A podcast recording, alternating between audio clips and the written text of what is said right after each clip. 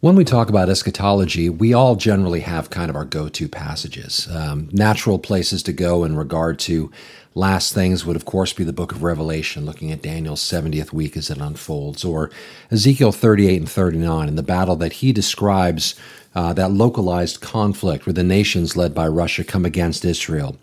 Um, of course, we want to think about Matthew 24, Jesus' grand discussion about the last days uh, leading up to his return many of the things he describes there find fuller description in the book of Revelation, which, of course, is the revelation of Jesus Christ as given to John. Um, you think about uh, Daniel, of course, you know, throughout the book. In particular, we look at passages like chapter 2, chapter 7, chapter 9, and of course, even beyond. Um, think about, of course, First, Second Thessalonians, you know, the great discussion on the rapture in First Thessalonians chapter four, or the day of the Lord and such.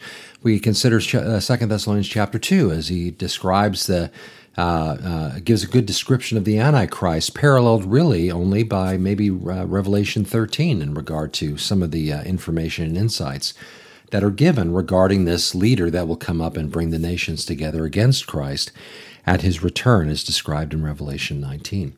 So there's lots and lots of passages that we go to uh, naturally, and, and of course rightly so, as we have this discussion about last things or eschatology.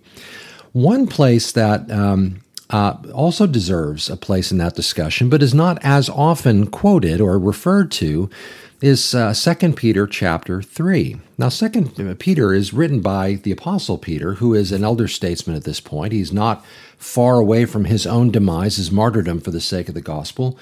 And uh, one of the things that I love about Peter's writing is that, and in particular, as we're looking at 2 Peter chapter 3, so, you know, grab your Bible. We're going to uh, look into this in just a moment. But as Peter's writing, uh, very similarly to Paul, he's not just talking about last things, but he also gives great encouragement toward believers as to how they should live in the context of the last days. In other words, as we look for Jesus, what do we live like? What should we focus on? What should, you know, how should this impact us in our testimony? Uh, and those kinds of things. Paul speaks about this uh, in, in, terms of his couching his discussions of eschatology within the general letters to the Thessalonians, uh, the first and second letter to the Thessalonians. And that it's not just about eschatology, but also how believers live and the expectation of Christ's coming in that. Well, Peter does the same thing here in 2 Peter. And in chapter 3, I thought we might uh, it might do us some good as we continually seek to round out our understanding about last things and what the uh, conditions and culture will look like in those days. Peter gives us some wonderful insight into this as well, and it just does us well to add this to our growing knowledge of last things. And so I thought what we would do uh, in this episode, and probably maybe uh, over the course of a couple of posts, uh, take a look at chapter 3 here of Second Peter as he discusses the topic. Now, Peter, just prior to where we're going to start in chapter 3, uh, again, somewhat like Paul, has been talking about false teachers and the need to beware of them, uh, to be aware of the fact that they're going to be on the scene. Jesus, of course, himself warned about this prolifically throughout Matthew 24. And so it's it, it's certainly fitting that other uh, New Testament writers would key in on this as well. We see that theme of false teachers, uh, a prominent one in, in the New Testament. Well, here in chapter 3 of 2 Peter, I'm going to go ahead and just dive into the passage, and we'll spend, again, maybe this episode and one more. Uh, at least I'm kind of imagining we'll, we'll kind of get through this in a couple of posts. So let's go ahead and dive in and, uh, and add to our knowledge base of last things. Peter here says, Beloved, I now write you uh, to you this second epistle, in both of which I stir up your pure minds by way of reminder, that you may be mindful of the words which were spoken before by the holy prophets, and of the commandment of us, the apostles of the Lord of our Lord and Savior. Knowing this first, that scoffers will come in the last days, walking according to their own lusts, and saying, Where is the promise of his coming? For since the fathers fell asleep, all things continue as they were from the beginning of creation. For this they wilfully forget that by the word of uh, the word of God the heavens were of old, and the earth standing out of water and in the water, by which the world that then existed perished, being flooded with water. But the heavens and the earth, which are now preserved by the same word, are preserved for fire until the day of judgment and perdition of ungodly men But, beloved, do not forget this one thing that with the Lord, one day is as a thousand years, and a thousand years as, uh, as one day. The Lord is not slack concerning his promise, as some count slackness, but is longsuffering toward us, not willing that any should perish, but that all should come to repentance. And so Peter begins to speak, uh, uh, once again, as we mentioned, to the idea of the last days. And he describes a little bit of the conditions that are going to be, um, that are going to be prevalent during that period of time. Um, and, and one of the primary things that he points out is that there are going to be scoffers uh, mockers, those who poke fun at people who would suggest that the Lord is coming and coming soon. Because after all, hasn't the world basically just gone on like it always has? In other words, why should we be thinking that Jesus is coming in our day? After all, things are just rolling along like they always have. And so they even say, Where is the promise of his coming? Uh, and that kind of thing. Now, this is something that, in my view, uh, there are a couple of directions that this question and even some of this mocking come from. Uh, one naturally is the, that of, belie- uh, of unbelievers, the idea that those who are outside of faith in Christ, those who have no expectation of Jesus really coming, uh, would tend to mock those who would be looking with anticipation for his coming. Now, that's you and I today who are facing the brunt of that from unbelievers. Because if you're passionate about seeing the Lord, if you are excited about the prospect of His coming to snatch us away and, and then ultimately to establish His kingdom in that, then that probably finds its way out in your life. You know, uh, chances are you share about those things, that you have a motivation to live for Jesus, to talk about Him and His coming, um, that your life is less and less attached to this world and is more and more attached to the one that is to come. This is the natural tendency of those who are looking for Jesus coming, which I would suggest should be true of all believers. I think every Christian should be looking with great anticipation to seeing the Lord. And I don't just mean that when we die, we're going to stand before Him one day, but I mean looking forward to His coming to get His bride and excited about the prospect of His setting up His kingdom. Uh, we have made quite a thing of Jesus' encouragement and teaching of his disciples, his followers, his, uh, his apostles, and, and such, to pray for that very thing. You remember how the disciples wanted Jesus to teach them to pray, and among the things that he taught them was to pray, Your kingdom come and your will be done here on earth as it is in heaven. Uh, and at the risk of sounding a little bit redundant, let me just suggest that that is a hugely radical thing to pray for. Lord, we want your will to be done on earth as it is in heaven. We want your kingdom to come. Well, what does that mean for all of the existing kingdoms and the existing order of things that are particularly counter heaven's culture? Well, it means that we're asking God to end all that. It means we're asking God to set up his kingdom and put an end to all worldly dominion. Uh, we've spent a pretty fair amount of time over the last couple years talking about Daniel's prophecy as uh, the, well, Nebuchadnezzar's technically in, in, Daniel chapter two, but then Daniel's prophecy, which essentially focuses on the same thing but from a different, with different imagery uh, in Daniel chapter seven. The idea of this kingdom, this rock cut without hands, coming to uh, be established and, and ultimately t- uh, be like a mountain covering the whole earth in that thing, and and uh, the Ancient of Days, as Daniel would see in, in chapter 7, coming to establish his kingdom, putting down all others in this kind of thing, conquering the last kingdom under Antichrist, signaling the end of man's dominion over the earth, but ultimately Christ's kingdom coming to supplant all of that. Well, that's what we're asking for when we pray that prayer in Matthew 6:10. We're asking God to do that.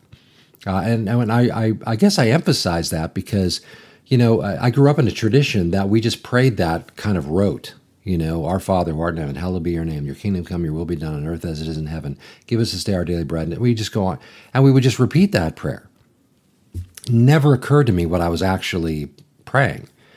Uh, I mean, some of the sentiment kind of, stu- I mean, obviously the words stuck in my head, right? But I never really stopped to think about what I was actually asking for when I prayed that. Well, I'm, I'm much more keenly aware of that now, and I'm excited about it. Uh, it was it's not just a rote prayer for me it's a deep desire of my heart that god set his kingdom up that jesus return and establish that millennial kingdom um, but there are those outside who are saying well where is that You know, it's not here yet. Why are you waiting for it? It's not coming, is basically what's implied there. Well, non believers naturally say that. And not just because they don't believe, they don't want it. You know, when, when Antichrist stands uh, at the head of a global, globally unified body of people who stand against Christ at his return, they are wanting to resist the answer to that prayer. Well, we're praying for it, they don't want it. So it makes perfect sense that non believers wouldn't want it because they're earth dwellers. They're attached to this world. This is all there is. But surprisingly, the second prong from which uh, we sometimes uh, see this question asked is actually from believers. Uh, some years ago, I worked at a job with uh, some friends there who are Christians, but they had no real, one in particular comes to mind, had no real sense of Jesus coming.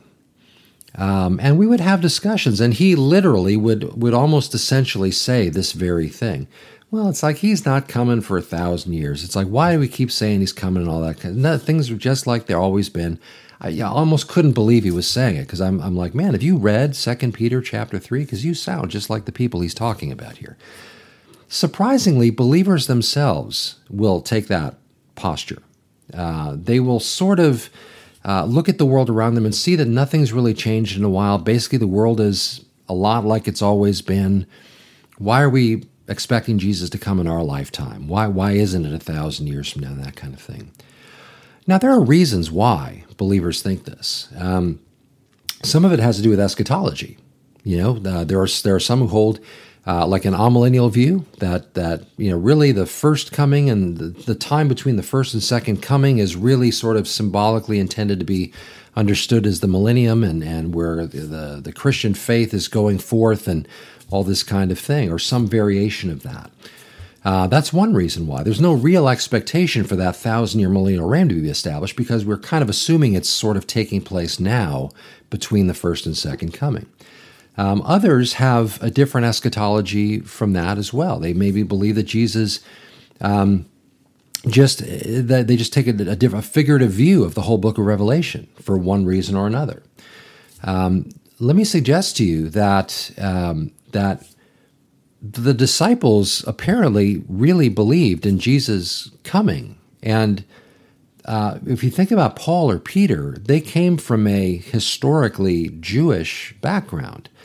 Their theology was heavily informed. Their understanding of God and His workings uh, and His purposes and plans was deeply informed by the Old Testament scriptures, in which you find a vast, rich wealth of discussion on the millennial kingdom. Matter of fact, we know this is true because after Jesus rose from the dead as he was about to ascend to heaven in Acts chapter 1, matter of fact, let's turn there and just look at it for a minute. Acts chapter 1. I get very excited talking about this topic, and it's kind of fun to go into a book that we don't typically spend a lot of time in for this regard.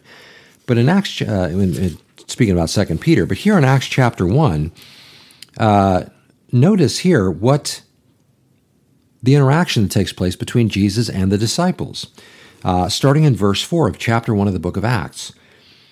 And being assembled together with them, he, Jesus that is, commanded them not to depart from Jerusalem, but to wait for the promise of the Father, which, he said, you have heard from me. For John truly baptized with water, but you shall be baptized with the Holy Spirit not many days from now. And then their response to him is this Therefore, when they had come together, they asked him, saying, Lord, will you at this time restore the kingdom to Israel? Now, Jesus does not diminish the fact that there is, in fact, a kingdom coming. Remember, he told his disciples to pray for it. Your kingdom come, your will be done on earth as it is in heaven, Matthew 6.10. Well, in verse 7, he goes on here in Acts 1 and says, And he said to them, It is not for you to know the times or seasons which the Father has put into his own authority, but you shall receive power when the Holy Spirit has come upon you, and you shall be witnesses to me in Jerusalem and in all Judea and Samaria to the end of the earth. And then he goes on and he ascends back in Second Peter. We'll go we'll go back there in a moment. But Jesus doesn't in any way diminish their kingdom fervor or their desire to see the kingdom established. He just simply said, it's not for you to know the times when that takes place. The book of Revelation is predominantly a book of God's bringing the earth under judgment leading up to the return of Christ to establish a kingdom that will last a thousand years. Um, the Old Testament, Isaiah, um, for example, is a great place to look at this. The later chapters in Isaiah, as well as some of the other chapters as well. But in particular, we see toward the end of the book of Isaiah, there's much mention about what the, the, the millennial kingdom age is going to look like. Um, the lion lies down with the lamb and such, and and and and swords being beaten into uh, plowshares and such. You know, the whole idea that there's going to be peace, there's not going to be wars and fighting during this time. Um, Zechariah speaks about the idea of the nations gathering together at Jerusalem once a year to celebrate the, Feast of Sukkot and to worship and that kind of thing. Um, there is discussion about people living extended, extremely long periods of time, whereas if somebody were to die at 100 years old, it would seem as though an infant was dying. Uh, it's uh, so so long uh, are, are the expected lifespans to be during that stretch of time. Uh, you can read these things, and I encourage you to do so. Um, there is a very clear sense that Jesus will be coming back and will be establishing his kingdom. There's a very clear sense that that is the expectation of Jesus' very own disciples. Um, there's no reason to think Paul didn't have that same expectation, even though he spent more of his time talking about the conditions leading up to that period of time under the Antichrist and such. But when you piece together everything that the scripture says about it, unless you particularly take a metaphorical approach or an allegorical approach uh, to interpreting these things, um, the plain sense of the text is that there is a kingdom coming and that we're supposed to be living in, a, in an expectation of it. Uh, and I've made quite a thing about the importance of not just sort of defaulting to an allegorical approach to the scripture when it comes to um, uh, apocalyptic writing in the scripture or descriptions of last things. Um, in fact, uh, a plain sense view of the text helps it to make a lot more sense in light of the overall scope of the Old and New Testament, uh, uh, what the Old and New Testament have to say about the subject. But here back in Second Peter, he says that they're actually scoffers who are saying, "Where is the where's the sign of his coming? Where where is it? It's been good things have been going on like they have from the beginning." And Peter, in, in, in an effort to make the case that this is not to be taken figuratively, but Christ is coming, he says, you know, people don't remember that there was this global flood that wiped out mankind previously. Uh, God intervened in human affairs in massively dramatic fashion once before in the flood. He said people forget about that. They think that life has gone on just like it always has. It hasn't. There was a point at which God brought judgment down upon the world and started over. Well, that's what's going to uh, happen again. As a matter of fact, Peter would talk about how the elements will melt with a fervent heat. We'll see that in the next uh, episode as we continue through the passage talking about the day of the Lord. But here, when, when we talk about the Lord's coming, Peter starts that discussion by making sure we understand that this is a literal thing that is happening. Christ will come again. Uh, now, Peter's not talking all about the kingdom and all that kind of stuff, although we know it's in his mind because he was among the group asking about it back in Acts chapter 1. Here he's just simply talking about two very simple points that need to be embraced as being true, and these things will happen. Number one is that Christ is going to come again. And secondly, the day of the Lord, when he comes, ultimately that period of time, uh, which I would equate with the time leading up to his return and his actual return is going to be a time of actual judgment. Now, if you've been following uh, on Sunday mornings with us at all, we've been going through the book of Revelation, and again, a, a large portion of the book is the description of the day of the Lord unfolding. And so, um, there is no biblical sense in which we should not believe these things are going to be. And this is an important encouragement for believers. Uh, we ought not think that these are things that are mythical or fable like or just metaphorical. These are things that the disciples themselves, those who knew Jesus and listened to him and walked with him, those who were given inspiration of the Holy Spirit to record the things they recorded in the New Testament, believed that Jesus is coming back. Uh, so, for believers in our day, we should be living with that expectation. Uh, he will go on. We're going to come back to um, to this passage and kind of finish up. I'm going to kind of wrap it up for today, but we're going to come back to where we left off and continue to make our way through the passage. But let me just leave with this thought. For those who would say, well, you know, why should we think he's coming in this day? It's not for a long time off or things have been going on like they have been. Peter says, look, you know, for the Lord, time is irrelevant. You know, a day is like a thousand years, a thousand years like a day. There are some who make a big thing out of this idea being taken, you know, literally. Like in other, we, in other words, we should see each of the thousand years that have passed as being like a day to the Lord, and so somehow we're going to equate the fact that in the seven thousandth year you know, or that kind of thing. I don't really know if that's what Peter was trying to imply from that. I mean, it's it's it's it sounds like a figure of speech the way he says it. I'm not going to discount that there could be some truth to that. But I don't think it's necessary to have to see it that way. I think it's just simply at the very least in implying that what we think is things are going on forever for like for the Lord it's like no time has passed really. It's just it's God's outside of time altogether. In other words, God is not sort of just working within time. He is using time as a tool and he is deciding when things are going to happen. Uh, how we view it is irrelevant. You know, if we think it's many thousands of years, it makes no difference. God is going to do it at exactly the right time. There's a passage in Romans in our last post we talked about uh, in Romans chapter 5, uh, just this beautiful understanding of God's love and, and all of this kind of thing. Well, in the passage we read there, it says that uh, at just the right time, Christ came into the world and died for the ungodly, right? Uh, in other words, at exactly the time that God decided it was time. Well, that's how God works. He's not worried about how much time has gone by. He's already decided when these things are going to unfold. For us to sort of blow it off because it seems like it's been forever is really kind of uh, a very misguided approach.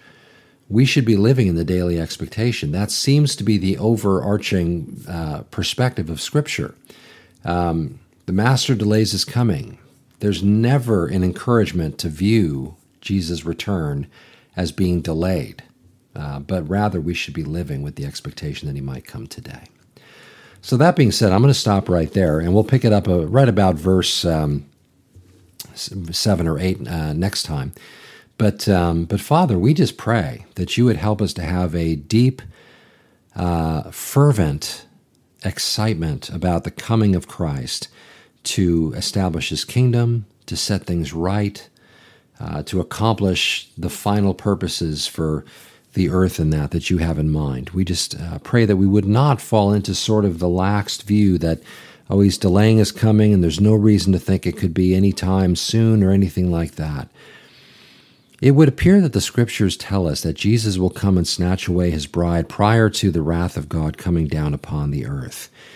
Well, as we see the world becoming more and more ripe for that wrath, um, we know that Jesus coming for his bride is even sooner.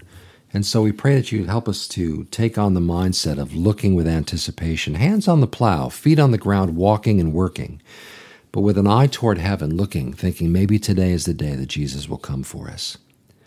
After he does, there's going to be some period of time before he uh, just, whether it's short or how long it's going to be, we don't know exactly. But once it's time for that kingdom to come, it's going to come. And so, Father, we just pray again that you would light within us an excitement, a passion, a fervor, a fire, an excitement to, to see Jesus we pray that nothing in this world would entice us so much that we would want him to delay his coming. God forbid we should want him to hold off on coming.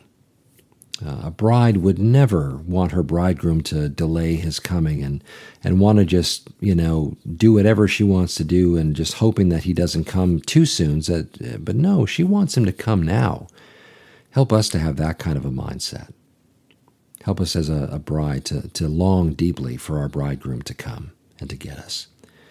Father, we are so excited at the prospect of a world that is free of all of the evil and wickedness that we've just sort of come to take for granted and get used to living with.